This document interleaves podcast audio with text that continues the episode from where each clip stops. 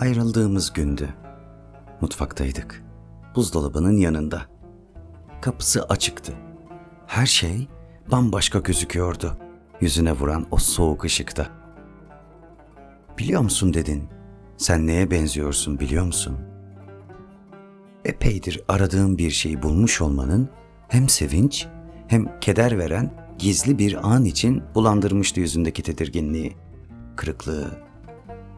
Sis ışığa çıkmıştı.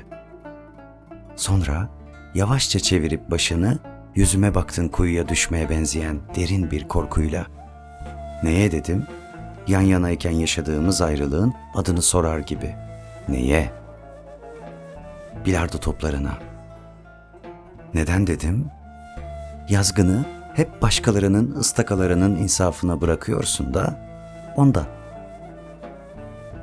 Bir uçurum gibi derinleşen sessizlik o an başlamıştı bile bizi derinden uzaklaştırmaya. Beni terk etmeden önce yaptığın son konuşma oldu bu.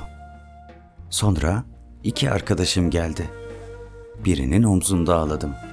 Hangisiydi şimdi hatırlamıyorum. Sonra birlikte başka bir kente gittik. Anlarsın. Ayrılığın ilk günlerinde o eve katlanamazdım.